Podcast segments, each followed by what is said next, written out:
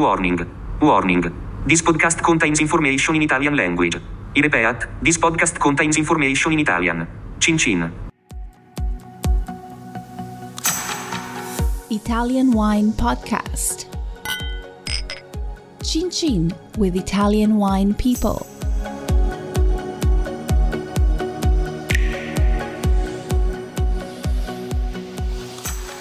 Welcome to this special Everybody Needs a Bit of Scienza edition of the Italian Wine Podcast. Here's the premise Vinitaly International Academy community members send us their questions for VIA Chief Scientist Professor Attilio Scienza. We record his answers, and Stevie Kim tries to keep him in line. Sometimes, Sometimes it, works. works. Thank you for listening.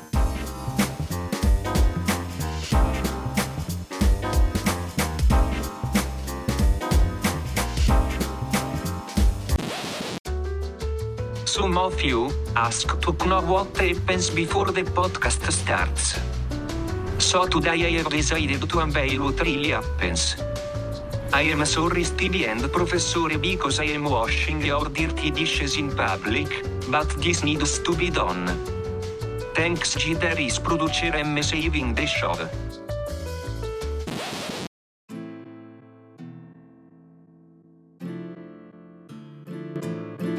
I don't know. I don't know. I don't I don't know. I don't know. It's like I don't know. And it's my birthday.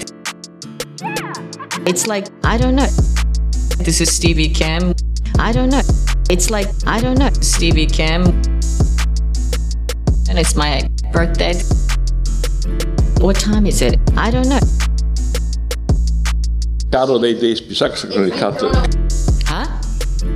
Caro dei Despi, sa il cazzo? Huh? Huh? TikTok. What time is it? TikTok, TikTok, TikTok. I don't know. Ma se, se mi incazzo batto, eh.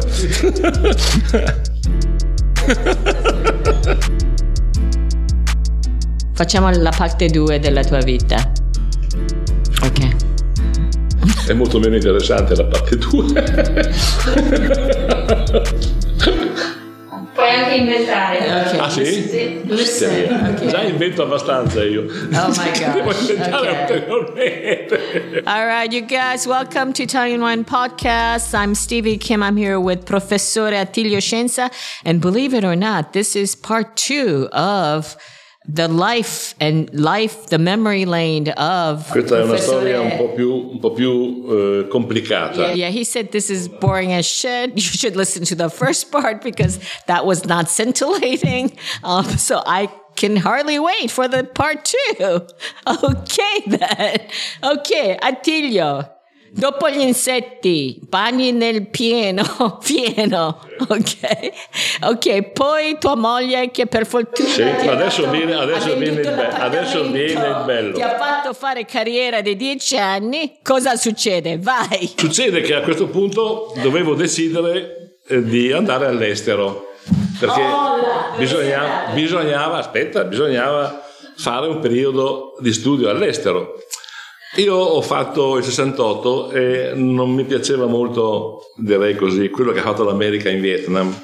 Avevo questo rapporto un po' complicato con gli americani e con gli inglesi. Qual qual, qual è stato il problema? Racco- ricordaci perché ci no, sono giovani. nel 68 tutti sanno quello che era successo, no? la guerra in Vietnam, questa forzatura dell'America nei confronti di questi paesi orientali e questo rifiuto dei giovani di accettare la, la, la guerra, quindi questi movimenti eh, contro la guerra, contro... e naturalmente dovevo scegliere dove andare. Io dico, io non sceglierò mai un paese dove parlano inglese e sono scelto di andare in Germania e ho scelto di fare un, un periodo importante della mia vita in Germania dove c'era sicuramente il centro di ricerche della genetica della vite più importante eh, del mondo. Davis aveva allora, il professore era un professore di origine italiana, fra l'altro si chiamava Olmo, che era di origine valtellinese della sua famiglia, della Valchiavenna. Ma che, quale, quale università, scusa? Davis, quella di Davis. Davis. Davis, aveva questo professore che era stato Davis uno dei, ha tantos dei grandi, americani. dei grandi genetisti era, solo che io ho pensato che per la mia cultura era molto più interessante eh, svilupparla in, in Europa e, perché eh, in, in, Germania Alevelt, che era il professore titolare della cattedra di, di, di viticoltura dell'Università di Hohenheim ed era direttore di questo centro, era quello che aveva continuato tutti i lavori fatti negli anni 30 in Germania sulla resistenza alle malattie. Quindi i primi approcci di eh, creazione di varietà resistenti vennero fatti in Germania e poi naturalmente lui continuò dopo la guerra, quindi negli anni 70 questo, mi interessava molto questa idea. Io avevo però un'altra idea. Ma perché non si è andato, non so, Geisenheim della situazione? No, non valeva tanto come, come no? Guy Valero, no. Ma secondo Perché te vale Geisenheim, più Geisenheim era un centro eh, regionale, era Mm. della, della Renania, della Assia, Assia Renania. Guy, Guy, Guy Valero era nazionale, era, Bundes, Ah, capito. era Bundesforschungsanstalt. Quindi erano invece eh, eh, qualcosa di regionale. Facevano anche loro genetica. C'era Becker, il professor Becker era molto bravo, lui lavorava soprattutto nei porti innesti, si occupava di porti innesti. Ecco. This is part two. Pier, ti chiamo io dopo. Giacomo, buongiorno. Giacomo, buongiorno. Buongiorno prof. Sorry for the interruption, but as always, Professor Scienza forgot to turn off his phone, and now he's talking to Giacomo, Stevie thinks it's very funny. Che porta è quella dove deve entrare? Ma- Questo è il mio studente. Ah, ok. Eh. Ah, non lo so, dagli il telefono a qualcuno. No, tu devi eh, salire per la... Misurarsi la temperatura. Beh sì, ti misura la temperatura, lavare le mani. Ci vediamo dopo allora. Tu vieni dentro, ti, ti metti lì e aspetti, d'accordo? Allora, Allora, vado, vado in Germania e... e ci dico Geisenheim con Becker aveva anche una certa esperienza, ma non, mi piaceva molto più l'idea. Però io volevo lavorare su una, una sostanza, a me interessava, che era l'acido abscissico. L'acido che? Abscissico. Abscissico. Era una sostanza Ah, scoperta da poco Acido tempo. Abscissico. Abscissico. Abscissico. Abscissico. Era una sostanza in interessante. inglese, Jacopo? No, ma non, è una cosa da specialisti. Allora, cosa faceva questo acido abscissico? Aveva due funzioni fondamentali. Era quella sostanza che in un acino di uva faceva diventare l'acino maturo. Controllava tutti i fenomeni di invecchiamento della vacca, perché per poter diventare un ogolo d'accumulo, una vacca deve invecchiare. E l'acido abscissico è un ormone che viene prodotto da alcune cellule della, della buccia della- dell'acino e queste sostanze fanno diventare l'acino vecchio e l'acino diventa una sede di accumulo di zuccheri e di altre sostanze. Ma mi interessava per un'altra cosa, perché l'acido abscissico è la sostanza che regola l'apertura e la chiusura degli stomi. Sì, la st- stomata. No. Stomata, stomata sono quelle fessure che ci sono sulle foglie. Sì, sì, sotto. Sotto Sì. dove entra Sì, sto la, la- la CO2, come vedi. la CO2 e esce, e esce l'ossigeno Sì. Perché è importante l'acido abscissico? Perché tutte le piante che hanno una velocità di sintesi dell'acido abscissico sono quelle che sopportano meglio la siccità. A me interessava stu- studiare il meccanismo della cosa, ma più che altro studiare come si poteva utilizzare questa conoscenza per creare porti innesti resistenti alla siccità. Ma come mai, come ti viene in mente una roba del genere? Cioè, Viene in mente- acido ascistico. Ah, sì.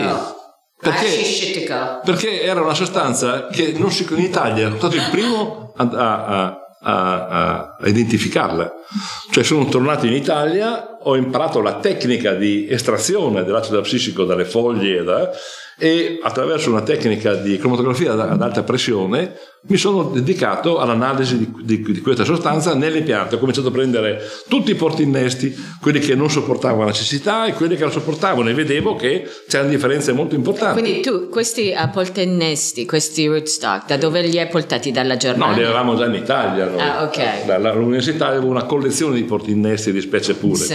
dove anche per gli studenti fargli vedere cos'è un Comer, cos'è un Paulsen, cos'è non so, un 140 ruggeri. Quindi tu, tu puoi dire che questa è stata la prima, diciamo, uh, Ma da lì poi io sono arrivato a fare... Specializzazione. Esattamente, io mm, ho, ho- ho creato una serra Dove l'hai creata? lì a a Piacenza e lì mi sono poi eh, dedicato a creare delle condizioni simulate di clima, cioè eh, tenevo le piante con poca acqua e vedevo come la pianta reagiva, ma come reagiva un portinnesto piuttosto che un altro, come reagiva una varietà piuttosto che un'altra, quali erano i punti critici del momento in cui, cioè ho studiato tutti gli aspetti legati alla sintesi dell'acido abscissico legati al controllo della- della- dell'acqua. Della, Come si pianta. fa lo spelling? A? Acido, acido, ab, ab, S, C, I, S, S, I, co.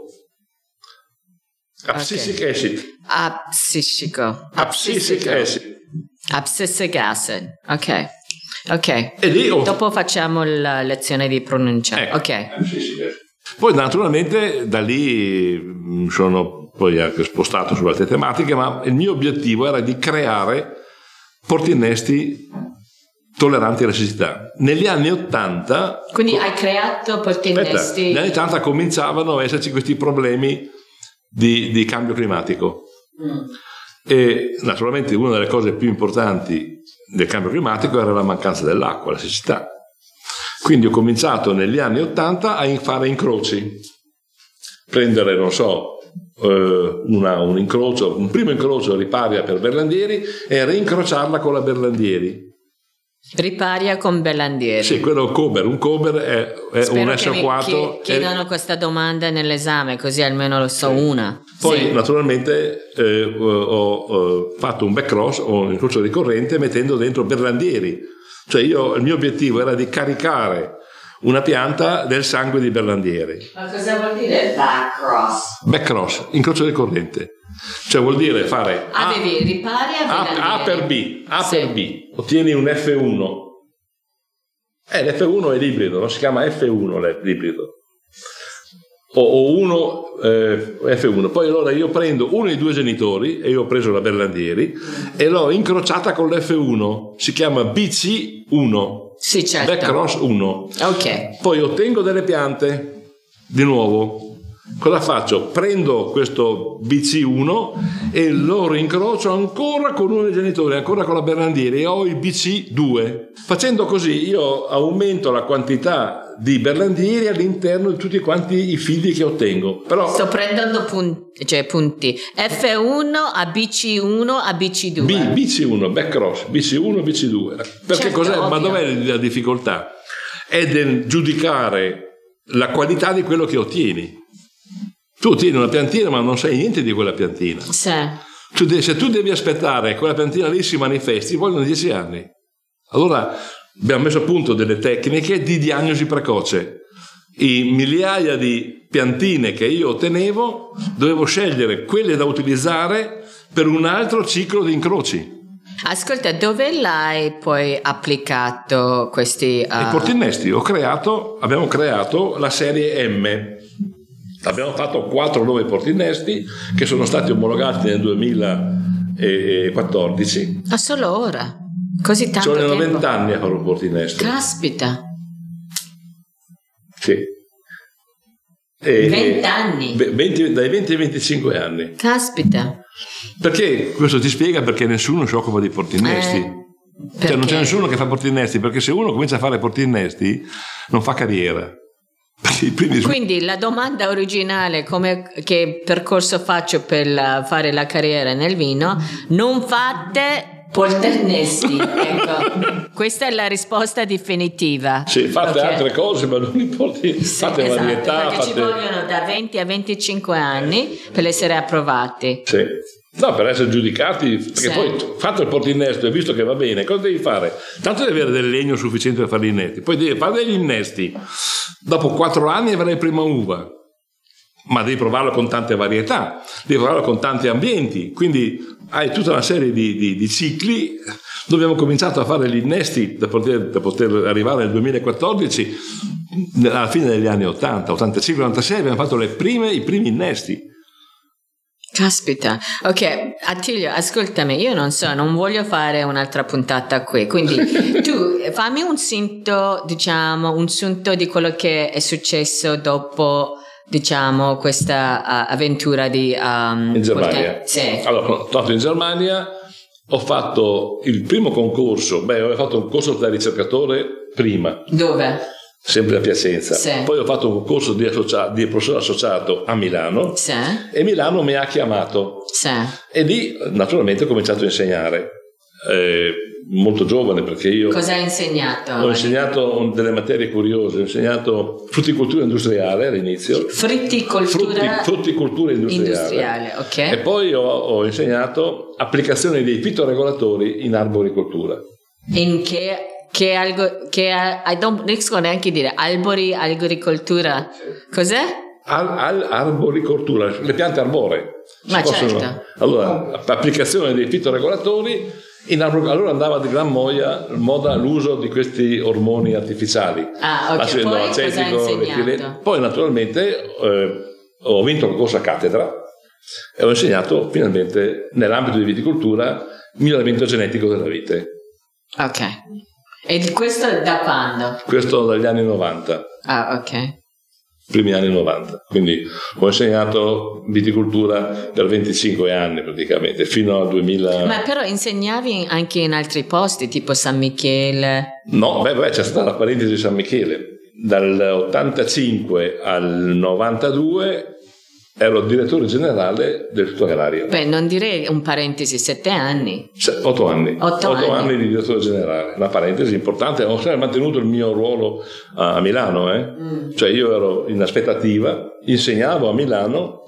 Il mio corso l'ho sempre mantenuto, due corsi ho mantenuto addirittura. Ho capito. Andavo tutte le settimane avanti e indietro e ero direttore generale dell'istituto. Allora, ti faccio un'ultima domanda prima di chiudere. Qual è stato tuo, diciamo, um, tuo lavoro, quello che ti è piaciuto di più? Milano, Piacenza, San Michele? Ma Qual è quello che ti è rimasto il mio, nel cuore? il- il diciamo? mio motore era sempre la curiosità.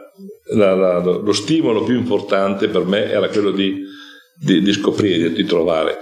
Poi, eh, naturalmente, eh, molto spesso se tu non hai le risorse finanziarie, la tua curiosità rimane, rimane una curiosità, non puoi trasformarla in Sì, una... sì. Allora, le cose hanno funzionato quando sono andato a San Michele, perché lì avevo molte risorse economiche. Ho fatto una grande squadra di eh, miei ex allievi e abbiamo fatto tantissimo lavoro. Abbiamo riorganizzato il laboratorio chimico, abbiamo riorganizzato tutto il reparto di biologia molecolare, le collezioni, eh, tutta una serie di ricerche in campo, eccetera. È stato il momento forse più stimolante quello lì. Poi ho finito, sono tornato a Milano, ma sono tornato con una grande esperienza e con una grande, direi, credibilità. E a quel punto il salto di qualità l'abbiamo fatto quando abbiamo ricevuto dalle fondazioni bancarie 2 milioni e mezzo per studiare i porti innesti. Quindi sei tornato a Porti Innesti. E io ho sempre vissuto in Sì. questa- in- su, questa, su questa linea di ricerca. Eh, ho fatto selezione clonale, ho fatto anche altre cose, però il mio obiettivo è sempre stato quello di trovare dei porti innesti per gli ambienti siccitosi, per il, per il sud. Quello era la mia, la mia, il mio, Quindi se poi la mia mission. scegliere tre eh, parole, sostantivi o aggettivi per descrivere, diciamo, tua specializzazione nel mondo di questo vine genetics, quali sarebbero? Beh, genetica prima di tutto. Sì. Poi eh, direi eh, adattamento all'ambiente. Sì, non è proprio una parola, ma Beh, ok. ma, allora sostenibilità. Sostenibilità. Che Ok. può essere climatica e anche... E la terza parola, eh, che potrebbe essere interessante, è adattamento. Ok. Cioè, eh, la genetica mi consente di superare le crisi ambientali, quindi dare sostenibilità per migliorare l'adattamento. Bellissimo questo. Con questo io vorrei chiudere Italian Wine Podcast. Everybody needs a bit of scienza. I don't know how many of you really need him, uh, but we are a bit of a masochist. So yes, we do need everybody. Everybody needs a bit of scienza. With that, I would like to close today. Thank you, Professore. And please remember to follow us. And oh crap, non abbiamo salutato Monty. Monti, Ehi Monti, ciao Monti! come va Monti? Hai finito di portare le viti a Montalcino? okay. Thank you, Monty, uh, um, for hosting us. And thank you, everybody, for following us and listening to us. And please, your comments mean a lot to us. Please ping us, write to us, and let us know of your thoughts, comments, any suggestions or questions that you may have. Also through our social media, Twitter, Facebook, Instagram, of course, Mama Jumbo Shrimp uh, on TikTok and on Clubhouse as well. So look for us. And until next time, arrivederci. Arrivederci. Okay. Roger that.